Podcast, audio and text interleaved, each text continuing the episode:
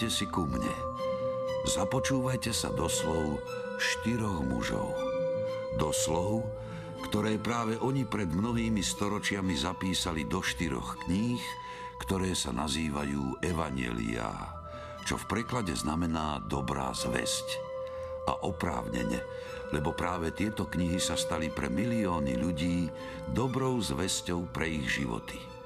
Zapísali v nich svoje svedectvo o narodení, živote a smrti Ježiša Krista, ktorý na túto zem priniesol nový zákon. Zákon lásky a odpustenia. Započúvajte sa do slov štyroch evangelistov. Ja sa volám Ján. Ja Matúš. Ja som Lukáš. A ja Marek. Som naozaj poctený, že budem robiť aspoň na chvíľu spoločníka takým vzácným ľuďom, ktorí zásadne ovplyvnili a zmenili náš svet. V tom čase si Ježiš vyvolil učeníkov, ktorí mali počúvať jeho kázania a rozširovať jeho učenie medzi ostatných ľudí. Prvými z nich boli učeníci, ktorí sprevádzali Jána Krstiteľa. V nasledujúci deň Ján Krstiteľ zasa stál s dvoma zo svojich učeníkov.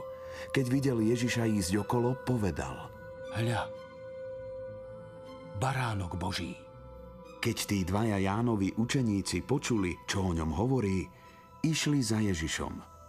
Ježiš sa obrátil a keď videl, že idú za ním, opýtal sa ich. Povedzte mi, čo hľadáte? Učiteľu, kde bývaš? Poďte so mnou a uvidíte. Šli teda, videli, kde býva a zostali v ten deň u neho. Boli asi 4 hodiny popoludní. Jedným z tých dvoch, čo to počuli od Jána a nasledovali Ježiša, bol Ondrej, brat Šimona Petra. On hneď vyhľadal svojho brata. Kde si? Všade ťa hľadám. Čo sa ti stalo, Ondrej? Oči ti žiaria, celý sa chveješ. Počúvaj ma, len si to predstav. Našli sme Mesiáša. Mesiáša? Si si istý? Nikdy som takého človeka nevidel. Jeho oči, jeho zjav, to, čo hovorí. Aj náš učiteľ Ján o ňom povedal, že je to Kristus. Že by už nastal čas jeho príchodu? Všetci na to túžobne čakáme. Všetci si želáme, aby nás Mesiáš oslobodil spod rímskej vlády. Ako ste ho spoznali? Už som ti povedal, Ján Krstiteľ nám ho ukázal.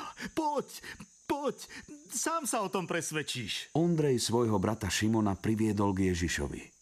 Ten sa na Šimona uprene zahľadel a povedal. Ty si Šimon, syn Jánov, ale odteraz sa budeš volať Peter. Ježiš si tak postupne k sebe privolal učeníkov. V tom čase už začal verejne kázať svoje nové učenie – všetkým oznamoval príchod kráľovstva nebeského. A začali sa diať aj mnohé zázraky, ktoré vo svojich evaneliách zaznamenali Matúš, Marek aj Lukáš. Ale prvý Ježišov zázrak si opísal ty, Ján. V mojich časoch sa o tej udalosti mnoho hovorilo.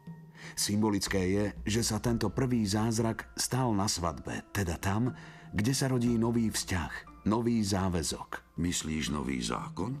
Áno, nový zákon nového vzťahu nášho stvoriteľa a ľudí. Na tretí deň bola svadba v Káne Galilejskej. Bola tam Ježišova matka. Na svadbu pozvali aj Ježiša a jeho učeníkov. Keď sa minulo víno, obrátila sa Mária na svojho syna s prozbou. Hľa, už sa im minulo víno. Syn môj, aká to bude svadba bez vína? Čo mňa a teba do toho žena? Ešte neprišla moja hodina. Nemajú víno, budú piť vodu. Pomôžim. Veď o nich všetci budú zle hovoriť. Ježiš, prosím. A vtedy sa Ježiš rozhodol, že ľuďom poprvý raz ukáže svoje zázračné schopnosti. Ježišova matka povedala posluhovačom. Čokoľvek vám môj syn povie, tak urobte. Bolo tam šesť kamenných nádob na židovské očisťovacie obrady a každá mala dve až tri miery. Len aby ste si vedeli predstaviť, aké boli tie nádoby veľké. Jedna židovská miera mala približne 40 litrov. Vtedy prikázal Ježiš posluhovačom na svadbe. Naplňte tieto nádoby vodou a naplnili ich až po okraj. Teraz načrite a zaneste starejšiemu. Aj doteraz je starejší hlavný organizátor celej svadby. A oni zaniesli. Keď starejší ochutnal vodu premenenú na víno, On nevedel, skade je to nové víno, ale obsluhujúci, čo načierali vodu, to samozrejme vedeli. zavolal si ženícha a vravel mu. Mm, to ti teda musím povedať. Každý človek podáva najprv dobré víno a horšie až potom, keď si hostia vypili. Ty si však zachoval dobré víno až doteraz. Toto urobil Ježiš v káne Galilejskej ako prvé zoznamení a zjavil svoju slávu. A jeho učeníci uverili v neho. Je veľmi milé, že svoj prvý zázrak Ježiš vykonal na želanie Márie, svojej mamy. Keďže na svadbe bolo veľa ľudí, tak to, čo sa stalo, sa veľmi rýchlo rozšírilo medzi ostatných Židov. A všetci o tomto zázraku hovorili.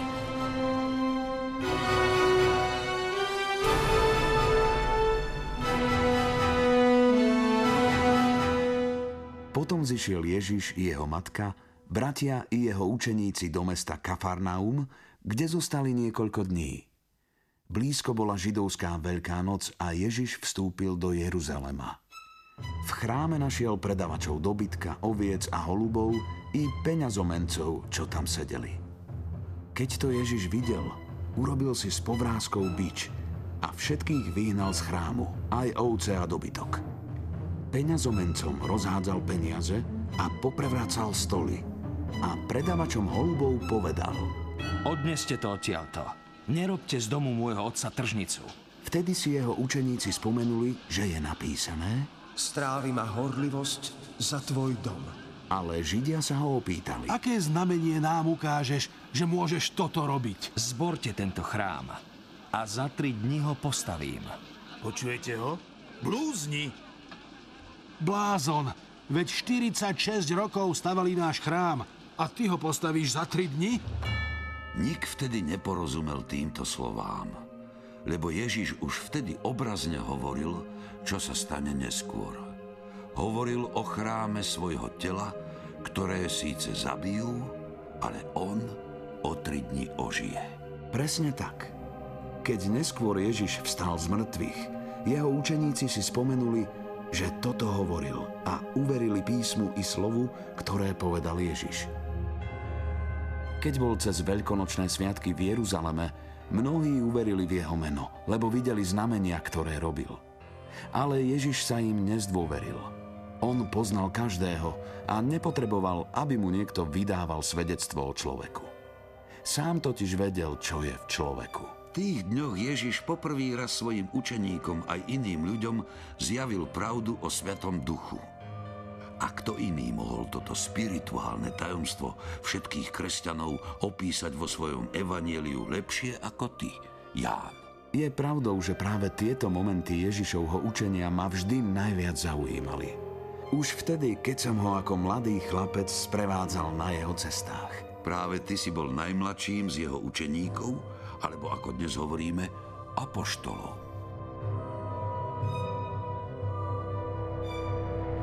Medzi farizejmi bol človek menom Nikodém, popredný muž u Židov. On prišiel raz v noci k Ježišovi. Rabi, Rabbi. Tak Židia hovorili učiteľom. vieme, že si prišiel od Boha ako učiteľ, lebo nik nemôže robiť také znamenia, aké ty robíš, ak nie je s ním Boh. Veru, veru, hovorím ti. Ak sa niekto nenarodí z hora, nemôže uzrieť Božie kráľovstvo. Ak sa niekto nenarodí z vody a z ducha, nemôže vojsť do Božieho kráľovstva. Čo sa narodilo z tela, je telo. A čo sa narodilo z ducha, je duch. Nikodém, veď sa nečuduj, že som ti povedal, musíte sa znova narodiť. Vietor veje kam chce, počuješ jeho šum, ale nevieš, odkiaľ prichádza a kam ide. Tak je to s každým, kto sa narodil z ducha. Naozaj hovoríš zvláštne, ale pekné veci, rabi. Ako sa to môže stať? Ako sa môžeme znova narodiť? Nikodém, veď ty si učiteľ Izraela, toto nevieš. Hovoríme o tom, čo poznáme a svedčíme o tom, čo sme videli, ale aj tak neprijímate naše svedectvo. Ak neveríte, keď vám hovorím o pozemských veciach, akože uveríte, keď vám budem rozprávať o nebeských? nik nevystúpil do neba, iba ten, čo zostúpil z neba, syn človeka. A ako Mojžiš vyzdvihol na púšti hada, tak musí byť vyzdvihnutý aj syn človeka, aby každý, kto verí, mal v ňom väčší život.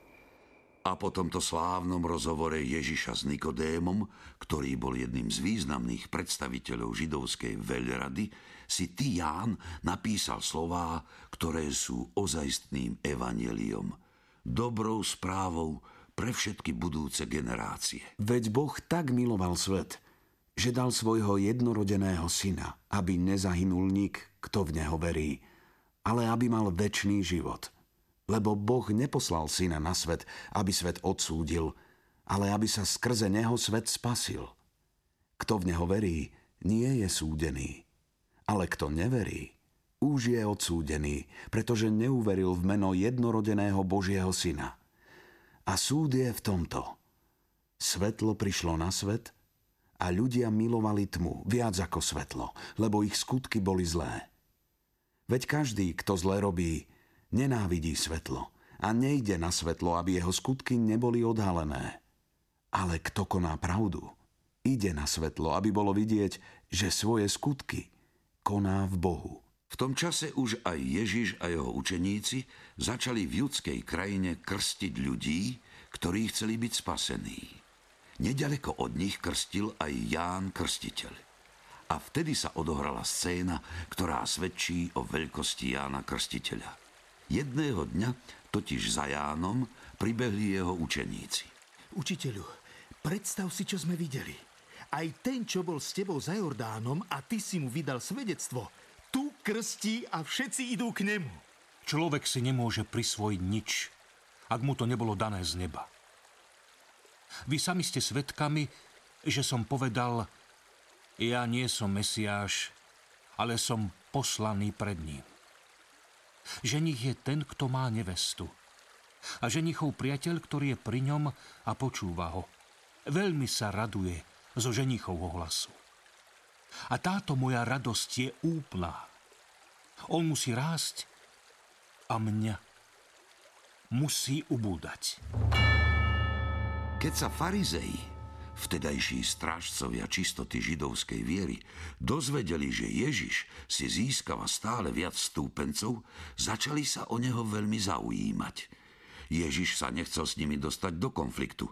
Ešte neprišiel jeho čas a preto aj s učeníkmi opustil Judeu a vrátil sa späť do Galilei. V tých časoch to boli dve rozdielne provincie a mali rozdielnú správu.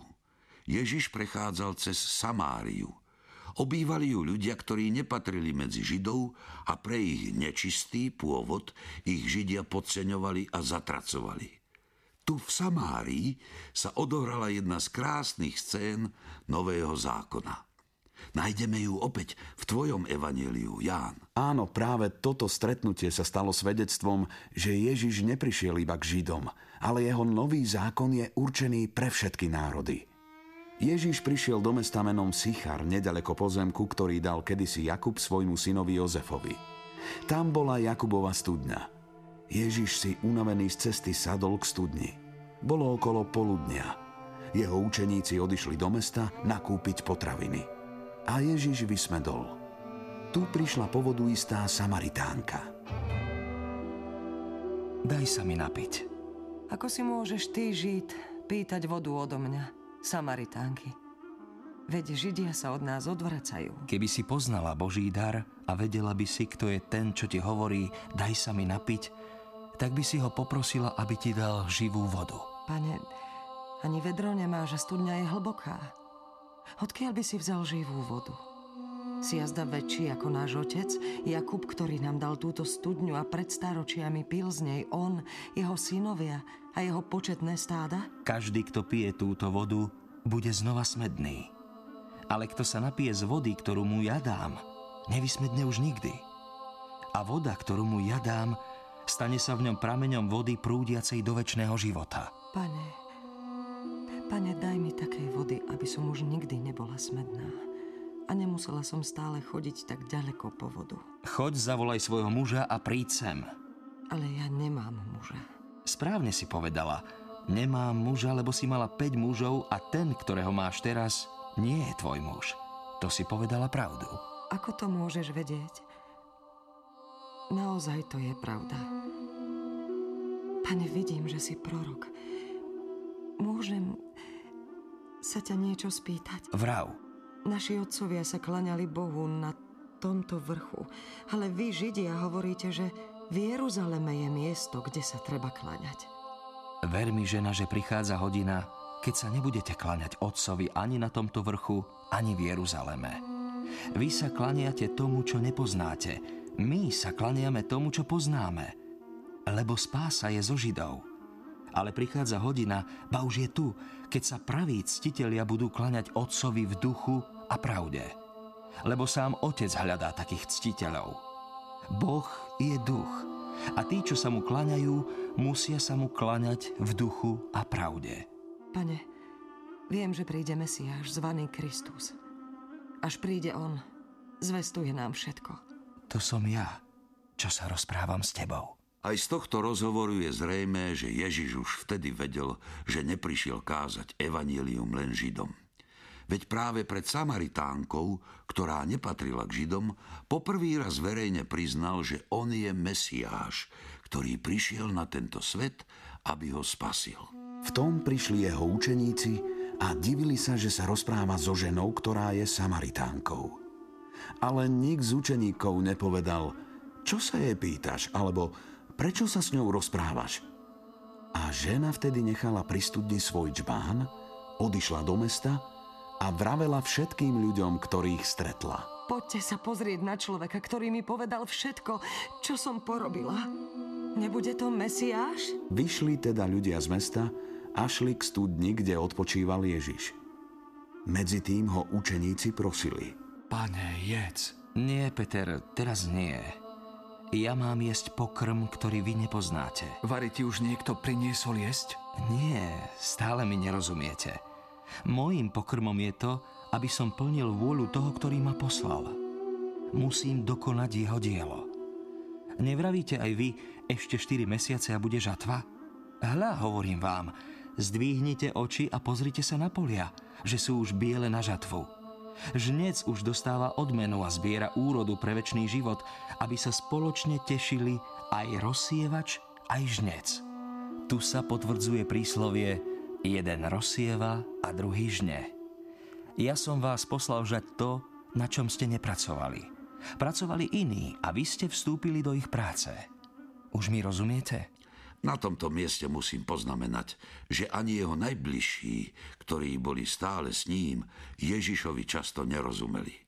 Prinášal také nové myšlienky a názory, ktoré boli pre mnohých nepochopiteľné ale mnohí ľudia mu uverili pre jeho skutky. Napríklad aj obyvatelia Samárie. Tak ako to vo svojom evaneliu opísal práve Ján. Je to pravda. Mnoho Samaritánov z toho mesta uverilo v neho pre slovo ženy, ktorá o Ježišovi svedčila. Povedal mi všetko, čo som porobila. Je to prorok a Mesiáš. Keď Samaritáni prišli k nemu, prosili ho, aby u nich zostal. A naozaj tam zostal dva dni a ešte oveľa viac ich uverilo pre jeho slovo. A žene jej susedia povedali. Už veríme nielen pre tvoje slovo, ale sami sme počuli a vieme, že toto je naozaj spasiteľ sveta. O dva dní odišiel Ježiš zo Samárie do Galilei.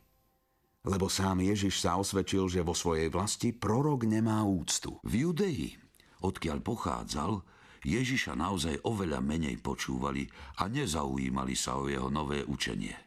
Považovali ho podľa všetkého za jedného z mnohých falošných prorokov, ktorí sa v tom čase túlali po mestách a hlásali rôzne učenia. Celkom inak to bolo v susednej Galilei. Keď Ježiš aj s učeníkmi prišiel do Galilei, uvítali ho, lebo videli všetko, čo urobil cez sviatky v Jeruzaleme.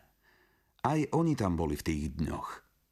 Prišiel teda znova do Kány Galilejskej, kde premenil vodu na víno – bol tam istý kráľovský úradník, ktorý mal v nedalekom Kafarnaume chorého syna. Ako počul, že Ježiš prišiel z Judei do Galilei, vybral sa k nemu a prosil ho, aby šiel uzdraviť jeho syna, ktorý už umieral. Pane, Vypočuj ma, prosím. Čo si želáš? Vykonaj opäť zázrak. Pomôž mi v mojej bolesti. Takí ste vy ľudia, ak nevidíte znamenie a divy, neveríte. Pane, prosím ťa, poď a pomôž mi, kým mi dieťa neumrie. Iba ty to dokážeš. Dobre teda, choď. Tvoj syn žije. On uveril Ježišovmu slovu a šiel do svojho domu v Kafarnaume. Ešte bol na ceste, keď mu prišli naradovaní sluhovia naproti a hovorili, že jeho dieťa žije. Pýtal sa ich, koľko hodín bolo, keď sa jeho synovi uľavilo. Povedali mu, že včera o jednej popoludní mu prestala horúčka. Tu otec poznal, že to bolo práve v tú hodinu, keď mu Ježiš povedal Tvoj syn žije. A uveril v neho on i celý jeho dom. Toto bolo už druhé znamenie, ktoré urobil Ježiš, keď prišiel z Judei do Galilei. V tých dňoch začal Ježiš kázať a vyzýval ľudí. Robte pokánie, lebo sa priblížilo nebeské kráľovstvo. Vtedy Ježiš povolal k sebe ďalších učeníkov. Zázračný rybolov. Tak sa volá jedna scéna, ktorú si zapísal do svojho evanielia ty, Lukáš. Vždy, keď som stál pri Genezareckom jazere, Videl som na jeho rozľahlej hladine lode a rybárov, ktorí z vody vyťahovali raz plné, ale mnohokrát len prázdne siete. Keď raz Ježiš stál pri Genezareckom jazere, tlačil sa naň zástup, lebo všetci chceli počuť Božie slovo. Tu zbadal pri brehu dve lode. Rybári z nich vystúpili a prali si siete. Nastúpil na jednu z lodí, ktorá patrila Šimonovi Petrovi a poprosil ho, aby trocha odrazil od brehu. Ježiš vždy chcel, aby jeho slová počulo čo najviac ľudí. Preto pri kázaní často vyšiel na vrch. V tomto prípade sa zaz jeho hlas lepšie niesol nad vodnou hladinou. Potom si sadol a z loďky učil zástupy a kázal im Božie slovo. Keď prestal hovoriť, povedal Šimonovi Petrovi – Zatiahni na hlbinu a spustite siete na lov. Učiteľu, celú noc sme sa namáhali a nič sme nechytili. Ale na tvoje slovo spustíme siete. Len čo to urobili, chytili také množstvo rýb, až sa im siete trhali. Preto dali znamenie spoločníkom, čo boli na druhej lodi, aby im prišli pomôcť. Oni prišli a obidve loďky naplnili tak, že sa potápali. Keď to videl Šimon Peter, padol Ježišovi k nohám. Pane, odíď odo mňa, lebo som človek hriešný. Hrôza sa totiž zmocnila jeho i všetkých, čo boli s ním, nad úlovkom rýb, ktoré chytili. Takisto aj Zebedejových synov Jakuba a Jána, ktorí boli Petrovými spoločníkmi. Neboj sa, Peter. Odteraz už budeš loviť ľudí. A keď pritiahli lode k brehu, rybári opustili všetko, čo mali a išli za ním. Ježiš v najbližších dňoch uzdravil mnohých chorobami súžených ľudí a kázal pre stále väčšie zástupy. Jedného dňa k nemu prišlo mnoho ľudí, ktorí chceli počuť jeho slová. Preto vystúpil na vyvýšeninu a tak sa k ním prihováral. Práve táto kázeň patrí k tým najznámejším v celom Novom zákone. Nazývame ju kázeň na hore. A do svojho evanelia si ju zapísal ty, Matúš. Vždy som si tieto Ježišové slova rád čítal. Nepočul som ich, lebo v tom čase som ešte nebol Ježišovým učeníkom. Do tých čias nikto nevyslovil také názory, ktoré celkom zmenili pohľad na to, ako máme žiť, aby sme neboli v hriechu. Blahoslavení chudobní v duchu, lebo ich je nebeské kráľovstvo. Blahoslavení plačúci, lebo oni budú potešení. Blahoslavení tichí, lebo oni budú dedičmi zeme. Blahoslavení lační a smední po spravodlivosti, lebo oni budú nasýtení. Blahoslavení milosrdní, lebo oni dosiahnu milosrdenstvo. Blahoslavení čistého srdca, lebo oni uvidia Boha. Blahoslavení tí, čo šíria pokoj, lebo ich budú volať Božími synmi. Blahoslavení prenasledovaní pre spravodlivosť, lebo ich je nebeské kráľovstvo. Blahoslavení ste, keď vás budú pre mňa potupovať a prenasledovať a všetko zlé na vás nepravdivo hovoriť. Radujte sa a jasajte, lebo máte hojnú odmenu v nebi. Tak prenasledovali aj prorokov, ktorí boli pred vami. Vy ste sol zeme. Ak sol stratí chuť, čím ju osolia? Už nie je na nič, len ju vyhodiť von, aby ju ľudia pošliapali. Vy ste svetlo sveta. Mesto postavené na návrší sa nedá ukryť. Ani lampu nezažnú a nepostavia pod mericu, ale na svietnik, aby svietila všetkým, čo sú v dome. Nech tak svieti vaše svetlo pred ľuďmi, aby videli vaše dobré skutky a oslavovali vášho Otca, ktorý je na nebesiach. Nemyslite si, že som prišiel zrušiť zákon alebo prorokov. Neprišiel som ich zrušiť, ale naplniť. Veru hovorím vám, kým sa nepominie nebo a zem, nepominie sa ani jediné písmeno, ani jediná čiarka zo zákona, kým sa všetko nesplní. Kto by teda zrušil jediné z týchto prikázaní, čo aj najmenšie, a tak by učil ľudí, bude v nebeskom kráľovstve najmenší. Ale kto ich zachová a tak bude aj učiť, ten bude v nebeskom kráľovstve veľký. Preto vám hovorím, ak vaša spravodlivosť nebude väčšia ako spravodlivosť zákonníkov a farizejov, nevojdete do nebeského kráľovstva. Počuli ste, že otcom bolo povedané, nezabiješ. Kto by teda zabil, pôjde pred súd. No ja vám hovorím, pred súd pôjde každý, kto sa na svojho brata hnevá. Kto svojmu bratovi povie hlupák, pôjde pred veľradu. A k tomu povie, ty bohapustý blázon, pôjde do pekelného ohňa. Keď teda prinášaš dar na oltár a tam si spomenieš, že tvoj brat má niečo proti tebe, nechaj svoj dar tam pred oltárom a chod sa najprv zmieriť so svojim bratom, až potom príď a obetuj svoj dar. Pokonaj sa včas so svojim protivníkom, kým si s ním na ceste, aby ťa protivník nevydal sudcovi a sudca strážnikovi, aby ťa neuvrhli do väzenia. Veru hovorím ti, Nevídeš odtiaľ, kým nezaplatíš do ostatného haliera. Počuli ste, že bolo povedané, nescudzoložíš. No ja vám hovorím, každý, kto na ženu hľadí žiadostivo, už s ňou scudzoložil vo svojom srdci. Ak ťa zvádza na hriech tvoje pravé oko, vylúb ho a odhoď od seba. Lebo je pre teba lepšie, ak zahynie jeden z tvojich údov, ako keby sa malo celé tvoje telo dostať do pekla. A ak ťa zvádza na hriech tvoja pravá ruka, otni ju a odhoď od seba. Lebo je pre teba lepšie, ak zahynie jeden z tvojich údov, ako keby malo ísť celé tvoje telo do pekla. Ďalej bolo povedané, kto prepustí svoju manželku, nech jej dá priepustný list.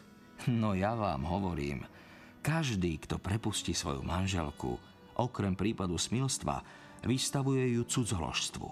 A kto si vezme prepustenú ženu, cudzoloží. A zasa ste počuli, že otcom bolo povedané, nebudeš krivo prisahať, ale splníš, čo si pánovi prisahal. No ja vám hovorím, vôbec neprisahajte ani na nebo, lebo ono je Božím trónom, ani na zem, lebo ona je podnožkou jeho nôh, ani na Jeruzalém, pretože je mestom veľkého kráľa.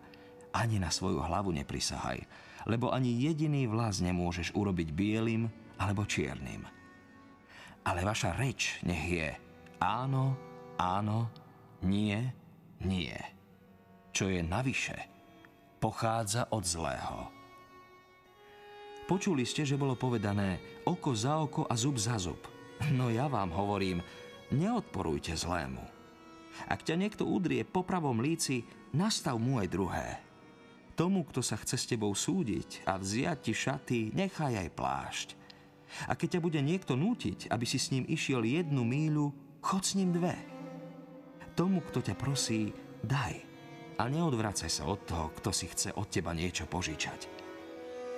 Počuli ste, že bolo povedané, milovať budeš svojho blížneho a nenávidieť svojho nepriateľa.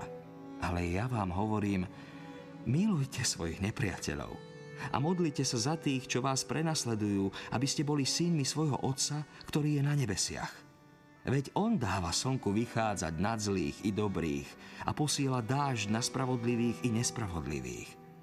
Lebo ak milujete tých, ktorí vás milujú, akú odmenu môžete čakať? Varí to nerobia aj mýtnici? A ak pozdravujete iba svojich bratov, čo zvláštne robíte? Nerobia to aj pohania? Vy teda buďte dokonalí, ako je dokonalý váš nebeský Otec. Dajte si pozor a nekonajte svoje dobré skutky pred ľuďmi, aby vás obdivovali, lebo nebudete mať odmenu u svojho Otca, ktorý je na nebesiach. Keď teda dávaš almužnu, nevytrubuj pred sebou, ako to robia pokrytci v synagógach a po uliciach, aby ich ľudia chválili. Veru hovorím vám, už dostali svoju odmenu. Ale keď ty dávaš almužnu, nech nevie tvoja ľavá ruka, čo robí pravá, aby tvoja almužna zostala skrytá a tvoj otec ťa odmení, lebo on vidí aj v skrytosti. A keď sa modlíte, nebuďte ako pokrytci, ktorí sa hradi postojačky modlievajú v synagógach a na rohoch ulic, aby ich ľudia videli. Veru, hovorím vám, už dostali svoju odmenu. Ale keď sa ty ideš modliť, vojdi do svojej izby zatvor za sebou dvere a modli sa k svojmu otcovi, ktorý je v skrytosti. A tvoj otec ťa odmení, lebo on vidí aj v skrytosti. Keď sa modlíte, nehovorte veľa ako pohania. Myslia si, že budú vypočutí pre svoju mnohovravnosť. Nenapodobňujte ich, veď váš otec vie, čo potrebujete. Prv, ako by ste ho prosili. Vy sa budete modliť takto. Oče náš, ktorý si na nebesiach, posved sa Tvoje meno, príď Tvoje kráľovstvo, buď Tvoja vôľa, ako v nebi, tak i na zemi. Chlieb náš každodenný daj nám dnes a odpúsť nám naše viny, ako i my odpúšťame svojim vinníkom a neuved nás do pokušenia, ale zbav nás zlého. Lebo ak vy odpustíte ľuďom ich poklesky, aj váš nebeský Otec vám odpustí. Ale ak vy neodpustíte ľuďom, ani váš Otec neodpustí vaše hriechy. A keď sa postíte, nebuďte zamračení ako pokrytci. Znetvorujú si tvár, aby ľudia videli, že sa postia. Veru, hovorím vám, už dostali svoju odmenu. Keď sa ty postíš, pomáš si hlavu a umy si tvár, aby nie ľudia zbadali, že sa postíš, ale tvoj otec, ktorý je v skrytosti. A tvoj otec ťa odmení, lebo on vidí aj v skrytosti. Nezhromažďujte si poklady na zemi, kde ich moľ a hrdza ničia a kde sa zlodeji dobíjajú a kradnú. V nebi si zhromažďujte poklady. Tam ich neničí ani moľ, ani hrdza. A tam sa zlodeji nedobíjajú a nekradnú. Lebo kde je tvoj poklad, tam bude aj tvoje srdce.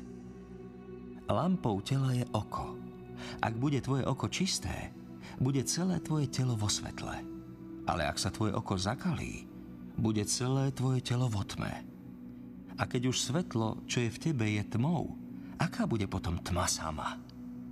Nik nemôže slúžiť dvom pánom, pretože buď jedného bude nenávidieť a druhého milovať, alebo jedného sa bude pridržať a druhým bude opovrhovať. Nemôžete slúžiť aj Bohu, aj mamonu. Preto vám hovorím, nebuďte ustarostení o svoj život, čo budete jesť, ani o svoje telo, čím sa zaodejete. Či život nie je viac ako jedlo a telo viac ako odev? Pozrite sa na nebeské vtáky. Nesejú, ani nežnú, ani dostodôl nezhromažďujú a váš nebeský otec ich živí. Nie ste vy oveľa viac ako oni? A kto z vás si môže starostiami pridať čo len lakeť k svojmu životu? A čo sa tak staráte o svoj odev? Pozrite sa na polné ľalie, ako rastú. Nepracujú, nepradú a hovorím vám, že ani Šalamún v celej svojej sláve nebol oblečený tak ako jediná z nich. Keď teda Boh takto oblieka polnú bylinu, ktorá dnes je tu a zajtra ju hodia do pece, o čo skôr vás, vy maloverní? Nebuďte teda ustarostení a nehovorte, čo budeme jesť, alebo čo budeme piť, alebo čo si oblečieme. Veď po tomto všetkom sa zháňajú pohania. Váš nebeský Otec predsa vie, že toto všetko potrebujete. Hľadajte teda najprv Božie kráľovstvo a jeho spravodlivosť. A toto všetko dostanete navyše. Preto nebuďte ustarostení o zajtrajšok. Zajtrajší deň sa postará sám o seba. Každý deň má dosť svojho trápenia. Nesúďte, aby ste neboli súdení, lebo ak budete súdiť vy, tak budú súdiť aj vás. A akou mierou budete merať vy, takou sa nameria aj vám. Prečo vidíš smietku v oku svojho brata a vo vlastnom oku brvno nezbadáš?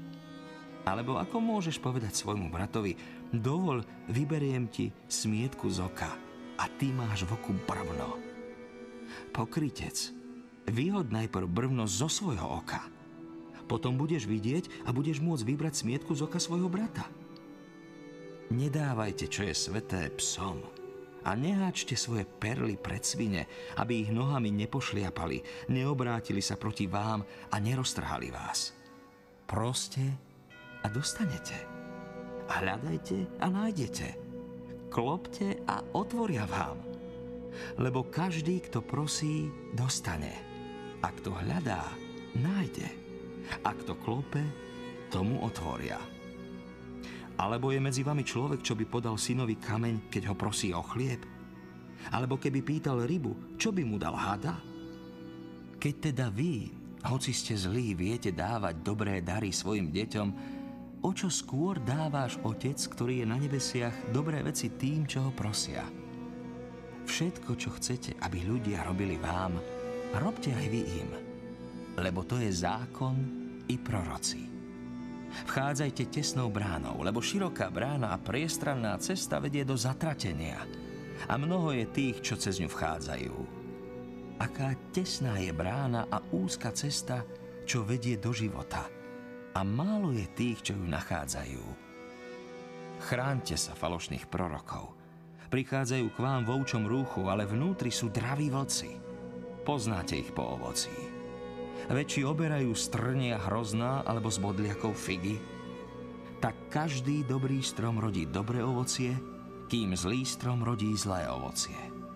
Dobrý strom nemôže rodiť zlé ovocie a zlý strom nemôže rodiť dobré ovocie – každý strom, ktorý neprináša dobré ovocie, vytnú a hodia do ohňa. Teda po ich ovoci ich poznáte. Nie každý, kto mi hovorí, pane, pane, vojde do nebeského kráľovstva, ale iba ten, kto plní vôľu môjho Otca, ktorý je na nebesiach. Mnohí mi vonen deň povedia, pane, pane, či sme neprorokovali v tvojom mene? Nevyháňali sme v Tvojom mene zlých duchov a neurobili sme v Tvojom mene veľa zázrakov? Vtedy im vyhlásim. Nikdy som vás nepoznal, odíďte odo mňa vy, čo páchate neprávosť. A tak každý, kto počúva tieto moje slová a uskutočňuje ich, podobá sa múdremu mužovi, ktorý si postavil dom na skale. Spustil sa dážď, privalili sa vody, strhla sa výchrica a oborili sa na ten dom, ale dom sa nezrútil, lebo mal základy na skale. A každý, kto tieto moje slova počúva, ale ich neuskutočňuje, podobá sa hlúpemu mužovi, ktorý si postavil dom na piesku. Spustil sa dážď, privalili sa vody, strhla sa výchrica, oborili sa na ten dom a dom sa zrútil. Zostalo z neho veľké rumovisko.